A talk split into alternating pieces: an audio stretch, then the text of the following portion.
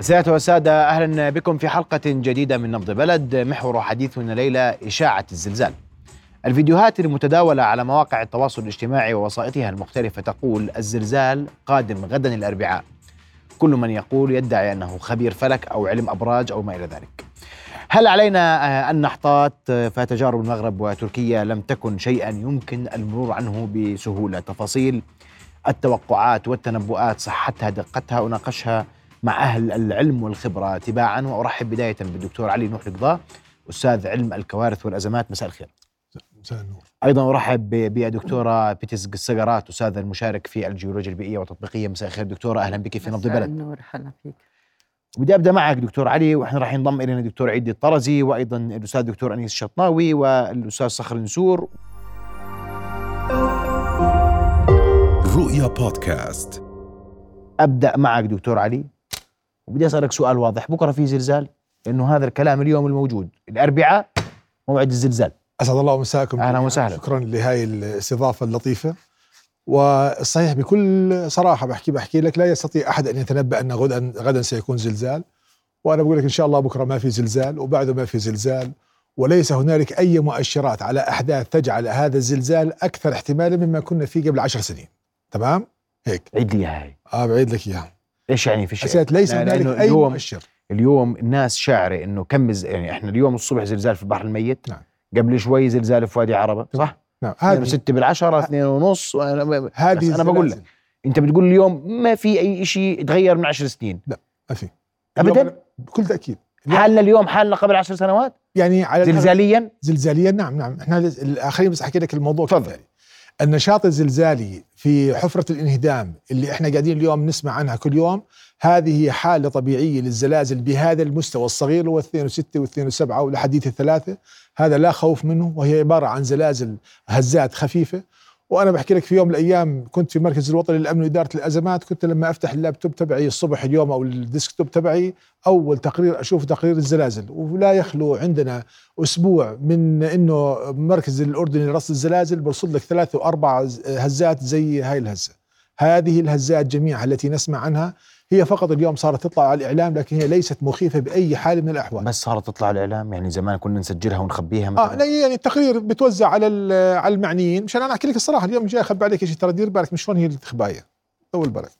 فالموضوع كالتالي، اليوم نحن خايفين من إشي، أنا بقول لك ليس هنالك شيء يهدد الأمن والسلم الاجتماعي عندنا بحيث إنه نقول والله إن هنالك شيء لم يكن يعني متوقع من قبل أو شيء زيادة على اللي احنا كنا نشوفه في الخطر الزلزالي قبل عشر سنين. أسيات إنك تقول لي والله إنه لا يوجد خطر زلزالي، بقول لك لا، احنا هاي المنطقة تبعتنا هي منطقة جاية على يعني على تكوين جيولوجي. بجوز الدكتورة بيتي بحفرة الانهدام أعرف مني ممكن تحكي فيه. وهذه المخاطر هي لم تزد عما كان سابقا، وكل الحركة اللي صارت في في المحيط لا لا تعنينا. والله بتسأل الدكتورة بيتي. تفضل يا دكتور. كنا عارف من تركيا، سوريا، المغرب، إعصار، كل هاي الأمور في ذهن المواطن اليوم. والشائعات الهولندي يتوقع بكرة زلزال، وتحذيرات وتنبيهات لا أساس لها من الصحة على أقل تقدير بما تحققنا منه. والفيديو طالع هون وبقول لك الزلزال بكرة، وكمان شوي بقول لك الساعة، يعني هيك الوضع. أولا أنا بأيد زميلي الدكتور علي. مم. في البداية أول شيء إحنا بلد مؤسسات، بنعتمد على المعلومات ودقة المعلومات اللي بتم رصدها طالما صار في عنا إحنا مراصد زلزالية وتسجل. تتبع الشائعات هذا سيسبب مشاكل ومشاكل كبيرة. اللي وضحه الدكتور علي الفكرة فيه إنه مثل ما إحنا زمان ما كنا نعرف أو ما كنا نتخيل إنه أول ما تفتح الفيسبوك تشوف عدد هائل من الوفيات. هم نفسهم نفسهم كانوا يتوفوا، لكن إحنا ما كان عندنا الفيسبوك، ما كانش عندنا هاي الوسائل الواضحة اللي بتعرف فيها قديش كل عشيرة قديش مات منها شخص. هلأ نفس الشيء بالنسبة للزلازل، هي موجودة وتحدث، ويوميا يحدث زلازل ويتم رصدها عشرات الزلازل ويتم رصدها. لكن المنطقة إحنا منطقتنا اللي هي حفرة الانهدام، البحر صدع البحر الميت التحويلي، وحتى خليج العقب اللي هي الامتداد هذا كله. احنا في البداية صدع البحر الميت التحويلي هو الصدع حركة الصفائح فيه جانبية. الحركة الجانبية يمكن أعطينا مثال سابق، بتكون الزلازل فيه ضعيفة إلى متوسطة، ضعيفة إلى متوسطة، ويندر يعني ممكن يصير قوي لكن يندر حدوث زلازل قوية. يتم تسجيل يومي يومي في بعضها، ممكن إحنا نحس فيه، أنا أحس فيه، أنت ما تحس فيه، حسب يعني مركز تواجدك، آه. مكانك، حتى حسب طبيعة الإنسان، يعني حسب استشعار جسم الإنسان لهذا الحدث. يعني في البيت في ناس ممكن يحس فيه، في ناس ما يحس فيه. التسجيلات حاليا صارت الاهتمام أكثر، عشان هيك إحنا صرنا نشوف. يعني أنا مش مع الكلام اللي بينحكى بخصوص تضاعف الزلازل في منطقتنا بهاي الفترة. احنا يمكن هي هي كانت، لكن بالبداية ما كانت فرصة فيه. حدوث زلزال ازدادت اليوم؟ آه لا، فرصة حدوث زلزال هذا هذا أحكي لك قد يكون، إحنا لسه الدراسات، حسب ما أنت سألتني في السؤال في البداية بموضوع تركيا والأحداث هاي كلها، الصفيح الصفائح التكتونية تتحرك، وأنت بتحكي عن صفائح سماكاتها تصل إلى مية بمعدل مية كيلومتر، إحنا نحكي عن إشي عميق جدا. هلأ تتباعد وتتقارب وتتحرك حركات جانبية بالنسبة لبعضها البعض. قد يحدث نتيجة التصادم اللي صار في تركيا إنه ممكن يكون في استجابة في المناطق الثانية، لأنها تحررات طاقة، حركات، والأرض بتعالج نفسها بنفسها، يعني بتقترب من جال الصفائح بتبتعد من جال، لأنه الأرض جسم ديناميكي لكنه يحافظ على حجمه، فبالتالي حركة الصفائح لا لا يوجد للآن دراسة بخصوص هذا الموضوع، ولا يوجد دراسة تؤكد اليوم تنفي أو تؤكد أننا بتنا أكثر قربا من زلزال في المنطقة. يعني خليك اسمح لي اسمح لي أنا هيني جاي. لا، بالنسبة لنا حكينا إحنا لا يوجد ما ما يؤكد إنه ممكن يكون في زلزال، وما مننفي إنه ممكن يجي زلزال. يعني هذا ما في تنبؤ، سواء كان بحصول زلزال أو عدم حصول طيب. زلزال، لكن إحنا بنحكي عن قوة الزلزال، مدى التأثير اللي ممكن يكون ناجم عنه، هذا اللي ممكن نتحدث فيه. أنت بتقولي ضعيفة إلى متوسطة وتندر أن تكون قوية. تندر أن تكون قوية. وبرضه في هاي الحالة كل الخيارات الثلاث متاحة. إحنا الضعيفة بنسجلها كل يوم، صح؟ و... كل أسبوع بلاش عشان أكون أنا صحيح، لكن المتوسطة لم نسجلها منذ فترة، صحيح، منذ خمسة وتسعين، والنادرة هاي إشي يعني فعليا يمكن كل. والقوية متى آخر مرة سجلناها أو لدينا في سجلنا التاريخي ما يشير سبعة وعشرين إلى زلزال قوي؟ سبعة وعشرين وفي بالعقبة بالخمسة وتسعين يعني أتوقع. بس هذا قوي حسبتيه العقبة؟ بالعقبة كان كان تأثيره يعتبر يعني فوق المتوسط. فوق المتوسط آه. طيب، أرحب بالأستاذ دكتور أنيس الشطناوي، أستاذ هندسة الإنشاءات والزلازل في الجامعة الأردنية. دكتور أنيس، مساء الخير. خيرات، أهلا وسهلا. دكتور، كلما يكون حديثنا حول الزلازل نتحدث دائما عن الإنشاءات في الأردن، وهل منازلنا وعماراتنا وبيوتنا آمنة غير آمنة، قادرة غير قادرة على التعاطي والتعامل مع الزلازل؟ وما بدي أخصص بيه، تحكي لي قراءتك العامة وتحدد المناطق، تفضل. والله أنا يعني يا دوب سمعت السؤال صراحة بشوش، بس فهمت أنك تسأل عن المباني ومدى استعدادنا في المملكة الأردنية الهاشمية لمواجهة الزلازل، مزبوط كلامي؟ صحيح. نعم سيدي، المملكة الأردنية الهاشمية حقيقة سباقة في استحداث الكودات للمنشآت المقاومة لأفعال الزلازل. يعني عندنا في المملكة الأردنية الهاشمية مجموعة من القوانين، مجموعة من الكودات البناء الملزمة والتي يجب أن يتبعها المهندس المصمم بداية لتصميم المنشآت الجديدة والمقترحة لكي تقاوم أفعال الزلازل حسب معايير واشتراطات هذه الكودات.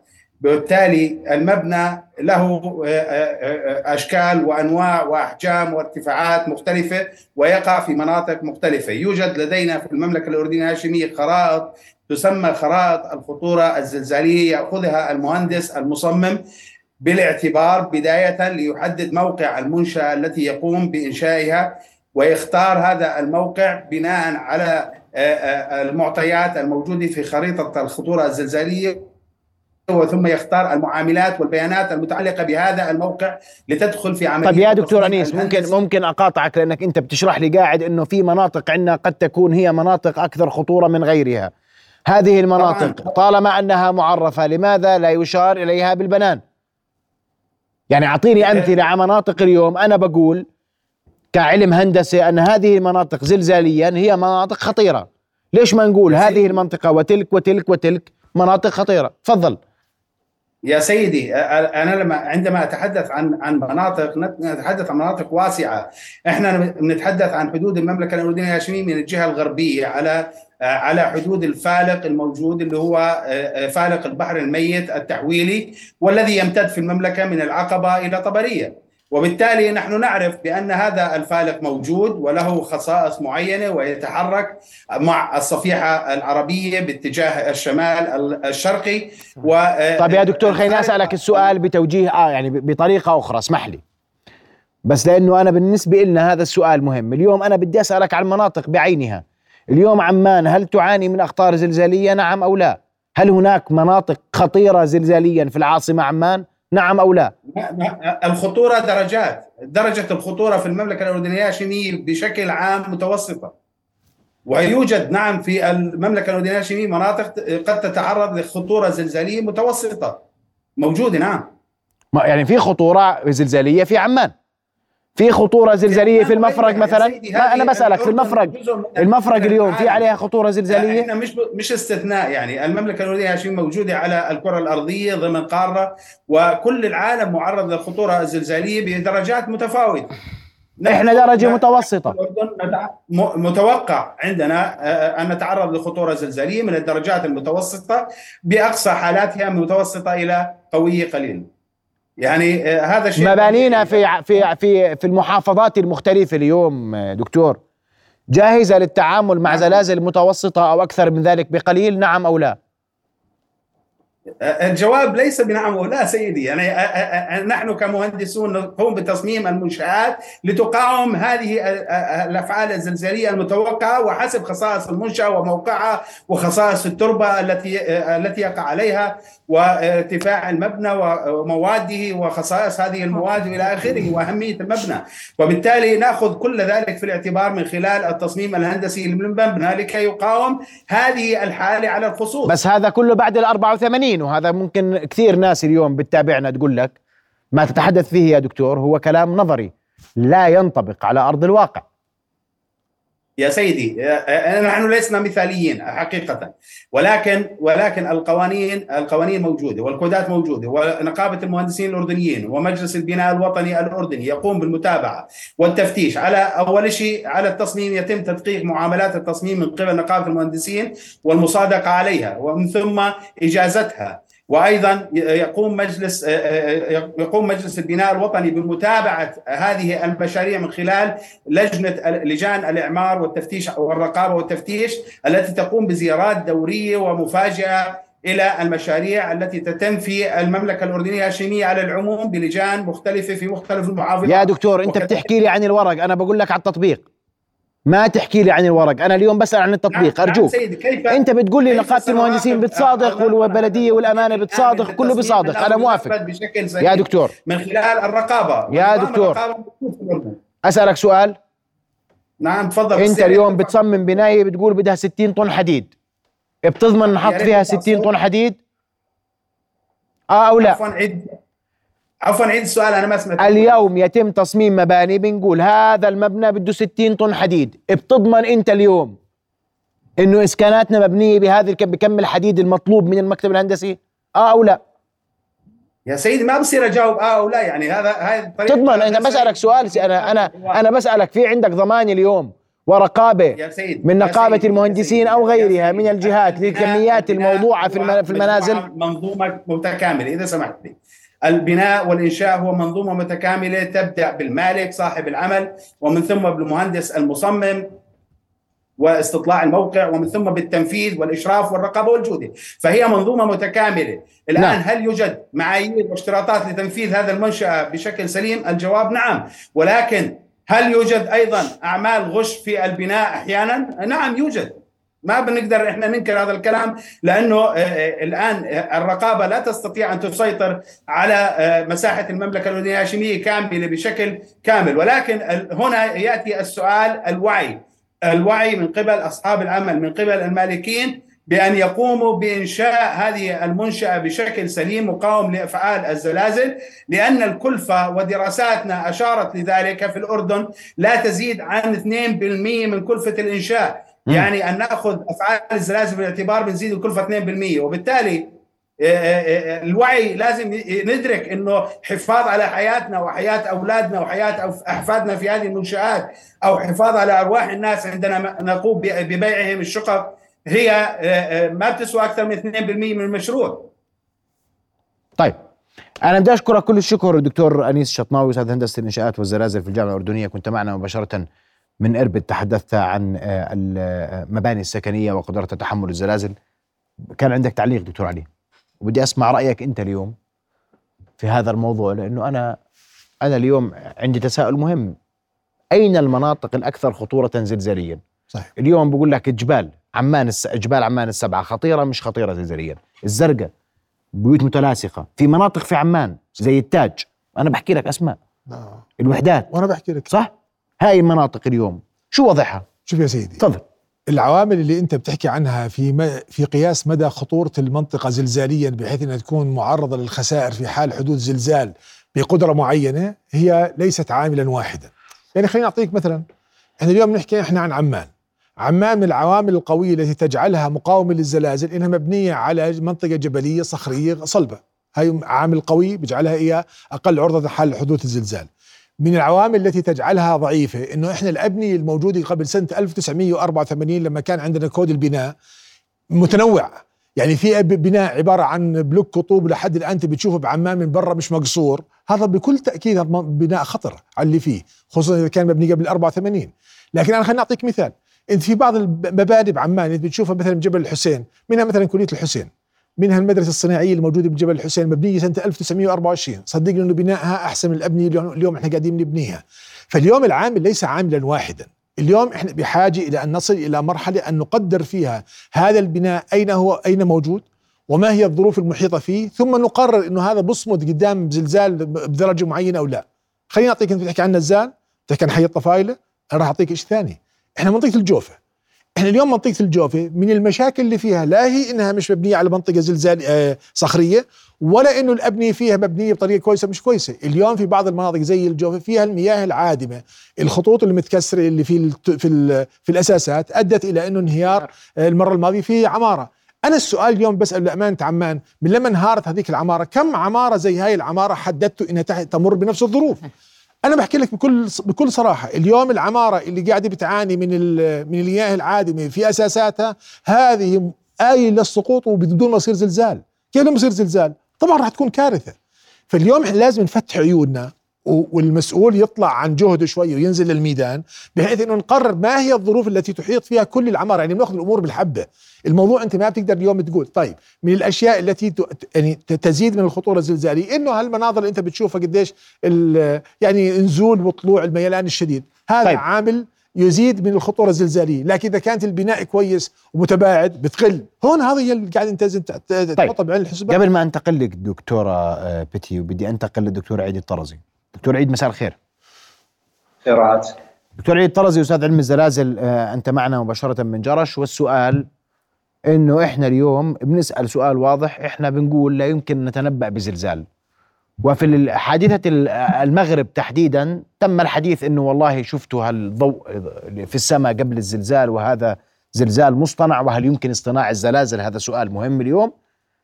واليوم مدى قدرتنا على التعامل والتعاطي مع أي زلزال أيا كان حجمه؟ تفضل.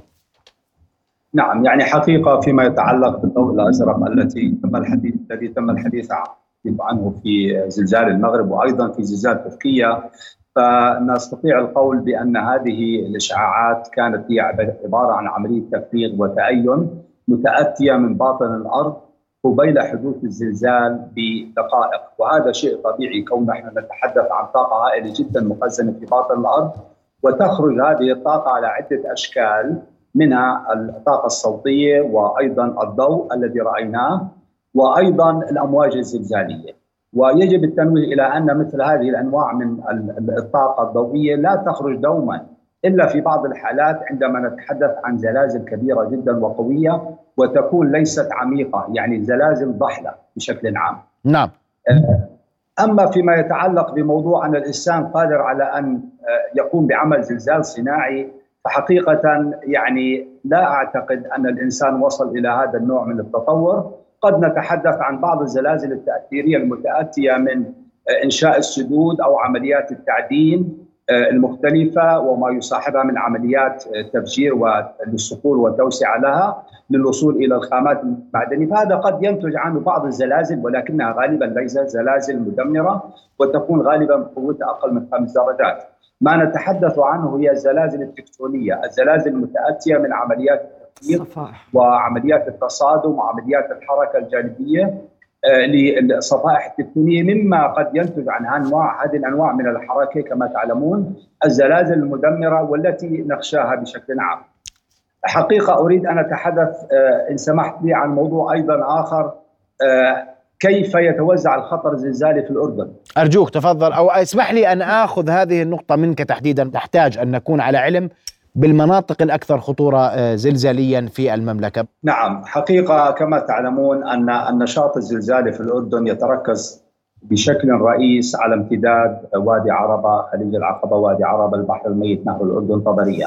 فهذه المنطقة كما تعلمون هي تمثل الحد الفاصل ما بين صفيحتين تكتونيتين، وبالتالي هنا نتحدث عن الاحتمالات أن تكون هذه المنطقة تمثل الخطر الأكبر. وبالتالي بالنسبة لنا في الأردن كلما اتجهنا باتجاه الشرق بشكل عام نتحدث عن خطر أقل، خطر زلزالي أقل وأضعف.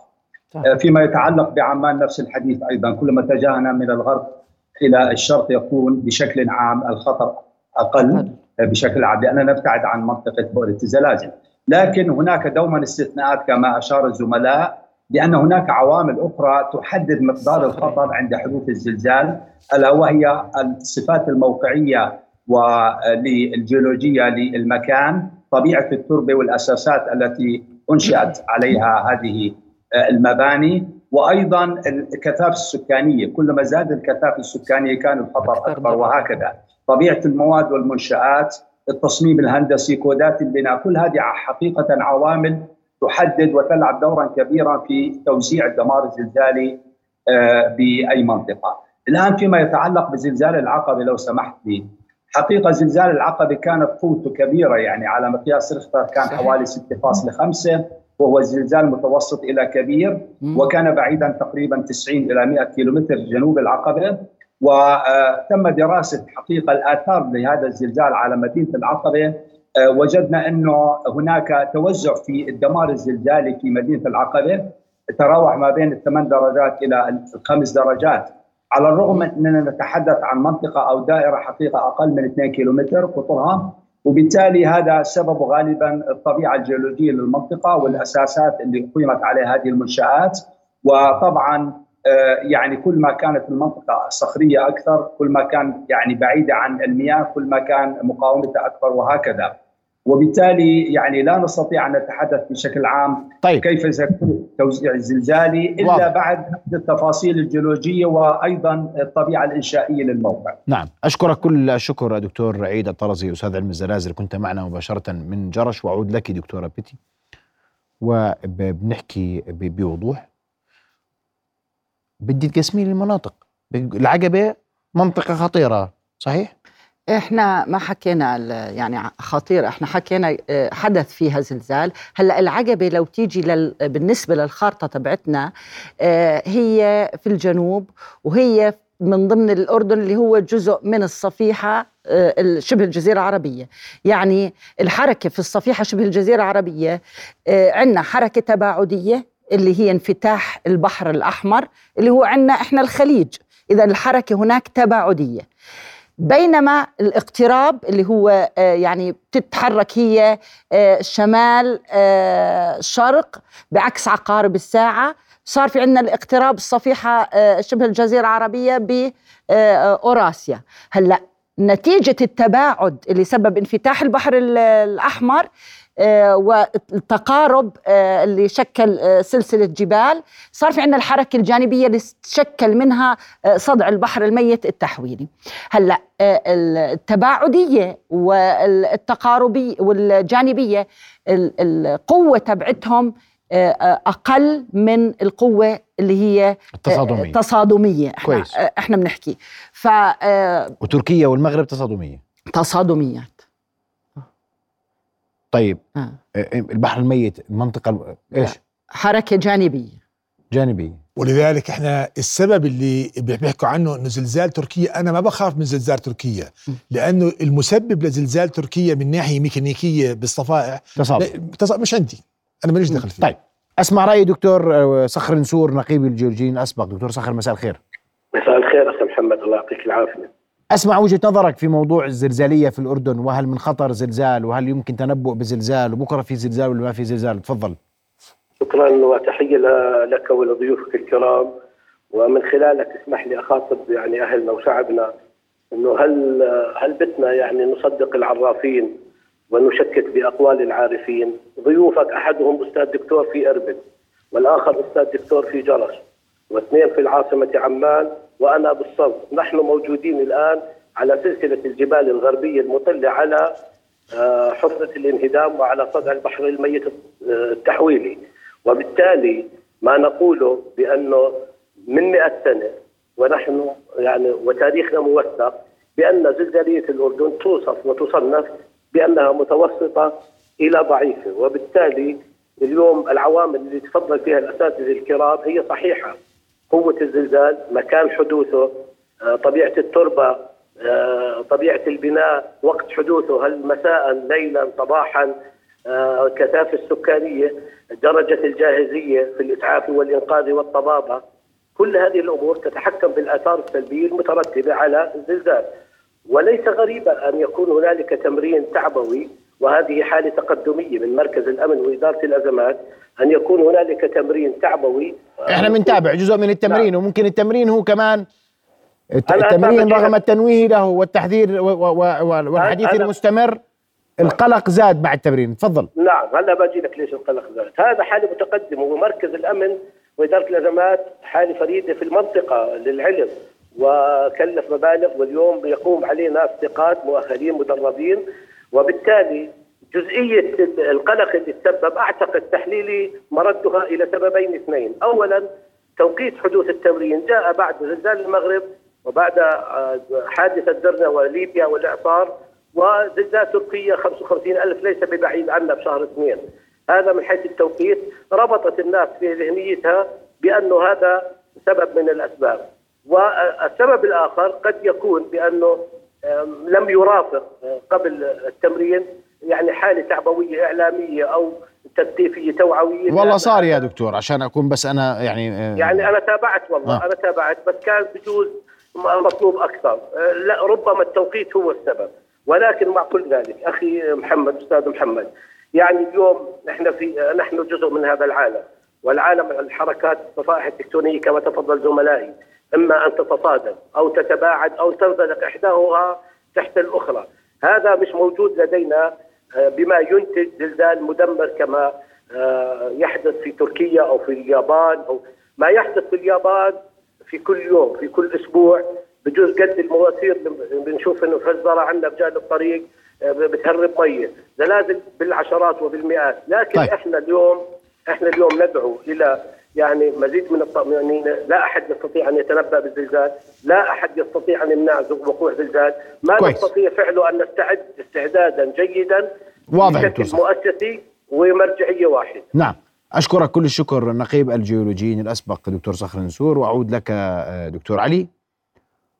والتدريب نعم. اللي صار، ما احنا هنا بنعمل تدريب، ضبط أمورنا، شوف جاهزيتنا، وبدي أسمع رأيك في التدريب أول شيء. ممتاز. يا سيدي أي تدريب م. على موضوع إدارة الأزمات أنا أحييه مهما كان شكلا ونوعا ومضمونا، ليل أو النهار ما فيش عندي مشكلة، لأنه هذا قاعد بحاكي وبيزيد القدرات عندنا لأننا نشتغل على لمواجهة الأزمات. لكن خلينا أوضح لك أنه التدريب لا يأخذ قلم قايم بالجوع. كيف يعني؟ خلينا أحكي لك شيء. أنت أثناء عملك لتدريب أنت بتركز على واحدة من ثلاث محاور رئيسي، إما أن يكون تدريب للمستوى الاستراتيجي لإدارة الأزمات اللي هو المستوى الدولة، أو يكون تدريب للمستوى التكتيكي أو العملياتي اللي هو مستوى الوزارة أو مستوى الأمن العام القوات المسلحة واحد من الوزارات، أو المستوى العملياتي اللي هو المستوى الناسل بالميدان. طيب هسه هذا التدريب تمرين تمرين شامل، وخلينا أنا أقسم لك إياه لثلاث أجزاء. وضعنا بالمستوى الاستراتيجي لإدارة الأزمات لا ممتاز ماشي حالنا، وإحنا من يعني نغذ الخطى بخطوات ممتازة للعالمية بهذا الموضوع. بالمستوى المتوسط الوزارات عندنا أمورنا كويسة، في أشياء فيها نواقص. صار اليوم عندنا الحمد لله رب العالمين مجموعة من غرف العمليات في الوزارات على مستوى الوزارة مربوطة مع مع المستوى الرئيسي، وإحنا ما عندناش مشكلة. هسا لما يجي على المستوى العمليات اللي بيحس فيه المواطن، يعني نحن عملنا شيء كثير كويس، لكن احنا ما زلنا بمج... ب... ب... بحاجة للبناء. وخليني أعطيك نقطة واحدة، اليوم بالعالم كله بتحكي لواحد أنا عندي إدارة أزمات على مستوى العمليات بالمستوى التع... العملياتي تحت، بيقولك مين كان المستجيبين الأوليين. إذا كان المستجيبين الأوليين هم الفالنتيرز أو المتطوعين، معناته أنت بتشتغل صف أول أو نخب أول بإدارة الأزمات. نحن بحاجة بجوز المرة الجاية يصير هم المستجيبين الأوليين للأحداث المفترضة هم المتطوعين، لأنه عمليا أخي العزيز لا نستطيع أن نحط كل بيت لا سمح الله، بكرة بكرة بدنا نحكي مثلا بزلزال بده ينهدم له خمسين بيت، لا يمكن نحطهم كلهم برقبة الدفاع المدني. أنا أستنى الدفاع المدني حتى يجي يقيم عن الإنقاذ. هذا اليوم العالم كله في مصطلح في ستاندرد عالمي أنه أنت اليوم لابد من وجود المتطوعين، واليوم المتطوعين أنا بدي بحكي لك شيء، لابد لدينا أن تكون هنالك أذرع علمية تعمل على دعم صانع القرار بما يسمى النمذجة والمشبهات لإدارة الأزمات. وهذا مكانه في الجامعات، وأنا بحب أبشرك أنه إحنا عندنا مثلا في جامعة آل البيت الجامعة الوحيدة والأولى في على مستوى الوطن العربي اللي لديها مركز للنمذجة والمشبهات لموضوع إدارة الأزمات. يا عمي تعالوا عندنا اشتغلوا معنا وإحنا أمورنا معاكم كويس. اليوم أنا بقول لك أنا التدريب اللي صار رأيك فيه أنت نعم. بتحكي يعني هو هو ممتاز وممتاز بشكل آه. عام طيب. لكن لابد من أي تدريب صديقي العزيز. اليوم التدريب بسموها زي عملية غسل الصحون، أنت يعني عمرك ما راح تنتهي ببيتك من غسل الصحون، لأنه كل يوم في عندك أشياء جديدة، في متطورات جديدة. اليوم أنا بسمع إنه مثلا بالتدريب اليوم أدخلت تقنية الدرون، والله أنا انبسطت، لكن بحب أحكي لك إنه إحنا عندنا في جامعة آل البيت قبل خمس سنين اشتغلنا مشروع تخرج لطالبتين هندسة حنين وعلا، وعملوا مشروع قائم على استخدام الدرون مشان يشوفوا تقييم حالة الطرق بمنطقة الدراسة تبعتهم. هذا إشي موجود، لكن اليوم احنا بحاجة أن نكامل هذه الصورة مع بعضها، جامعات مع مؤسسات مع مركز إدارة أزمات مع صناع قرار، مشان نطلع هيك بشغل أحسن. نحن ما زلنا بهذا المستوى العملياتي اللي تحت، ما زلنا بحاجة إلى أن نطور قدرات يعني كمان وكمان. دكتورة بدي أسمع وجهة نظرك. آه بالنسبة للتدريب ولا التدريب يعني اليوم إحنا في التدريب كان هدفنا أنه حاكي إذا ما لا سمح الله حدث زلزال كيف نتعامل معه. أي حدث وليس الزلزال فقط، تدريب أمان ثلاث لم يقتصر على الزلازل، لكن بيحكي مع أي حدث كيف أتعامل صحيح. معه صحيح. جزء من هذه الأحداث كانت الزلازل، وهذا كان يعني والناس قلقت صحيح رغم كل التنويه أنه هذا ما له ارتباط لا بزلزال تركيا ولا بزلزال المغرب، معد مسبقا مبرمج مسبقا لازم نعمله. أنا بدي أسمع رأيك في التدريب. واليوم إحنا اليوم يعني عشان نكون دقيقين أيضا، دولة كتركيا لديها إمكانيات كبيرة صحيح. دولة كالمغرب لديها إمكانيات كبيرة، تعاطت مع الأزمات بطريقة مختلفة، الضحايا مختلف، الإصابات مختلفة، مناطق الزلازل اختلفت وآثار الزلازل اختلفت. يعني المغرب كان فيها مناطق لليوم مش قادرين يوصلوها أيه. مثال هذا جربناه ما جربناه قادرين نتعامل معاه، بكرة الطرق ممكن تنقطع. تفضل. صحيح. بالنسبة للتب...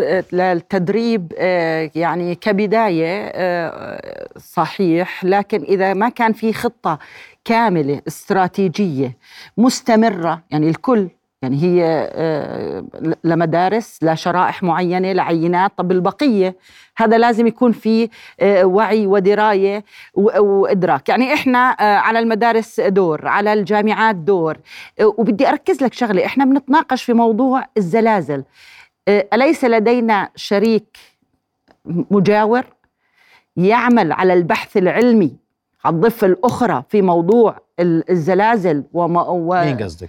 يعني أحكي لي. شريك الكيان الصهيوني آه. البحث العلمي المدعوم بما يخص الزلازل والجيوفيزيا والعلوم المختصة بصورة يعني أحكي لك إحنا نخجل عند ذكر البحث الدعم البحث العلمي في بلدنا مقارنة فيما يفعلونه.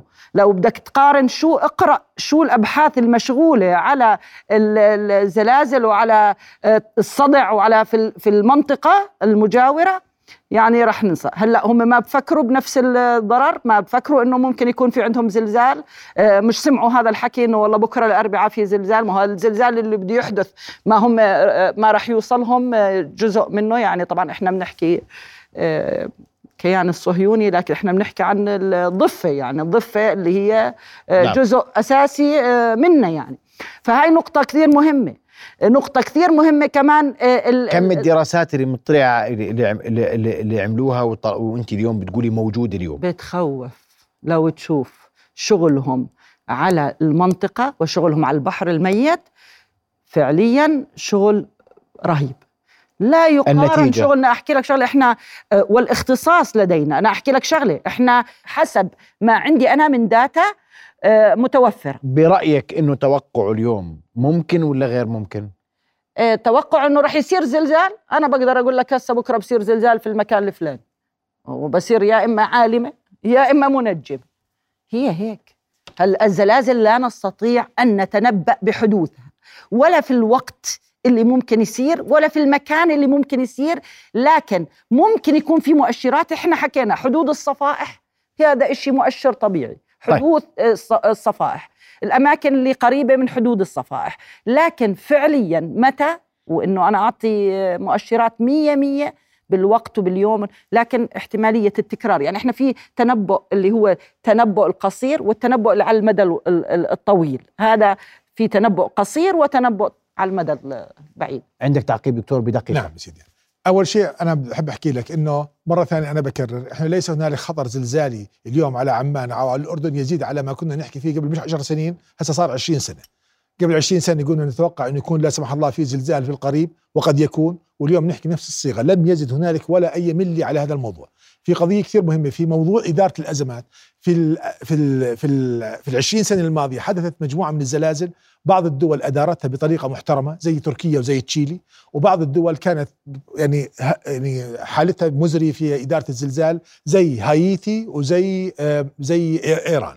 هذه الزلازل اللي حدثت كانت كارثية. العامل الفارق ما بين ما بين ما بين الدول التي نجحت والدول التي فشلت كانت في قضيتين: إشراك القطاع الخاص في عمليات الإنقاذ والإخلاء، ووجود مشروع وطني للمتطوعين في أن يكونوا المستجيبين الأولين. طيب معلش يا دكتور، إحنا عشان بس أمدى أرجع للناس. أرجع. اليوم أنت بتقول للناس اقلقوا لا تقلقوا، في قلق، في داعي مبرر للقلق آه أو لا؟ لا، ما في داعي. لا نهائيا دكتورة. آه هو تحذير، تنبيه، توعية، زيادة إدراك، زيادة معرفة، لكن مش ترهيب، لأنه هاي كارثة طبيعية. الكوارث الطبيعية لا نستطيع أن نسيطر عليها. قد نفكر اليوم في زلزال، لا سمح الله ممكن يجينا إشي ثاني، ممكن تجينا كارثة ثانية إحنا ما بنتوقع. طيب إن شاء الله لا طبعا طبعا, طبعاً لا طبعا إن شاء الله. شكر ضيوف الكرام. إذا ما يعني أردنا الحديث في, في مزيد حول حول هذا الموضوع علينا نتحدث فقط كيف نتعامل مع الزلزال، وأنا كل ثلاثين ثانية مش نعم صحيح يعني قد يكون يعني أقل وقد يكون أقل. نعم. شكرا ضيوف الكرام على وجودكم معنا ليلى. رؤيا بودكاست.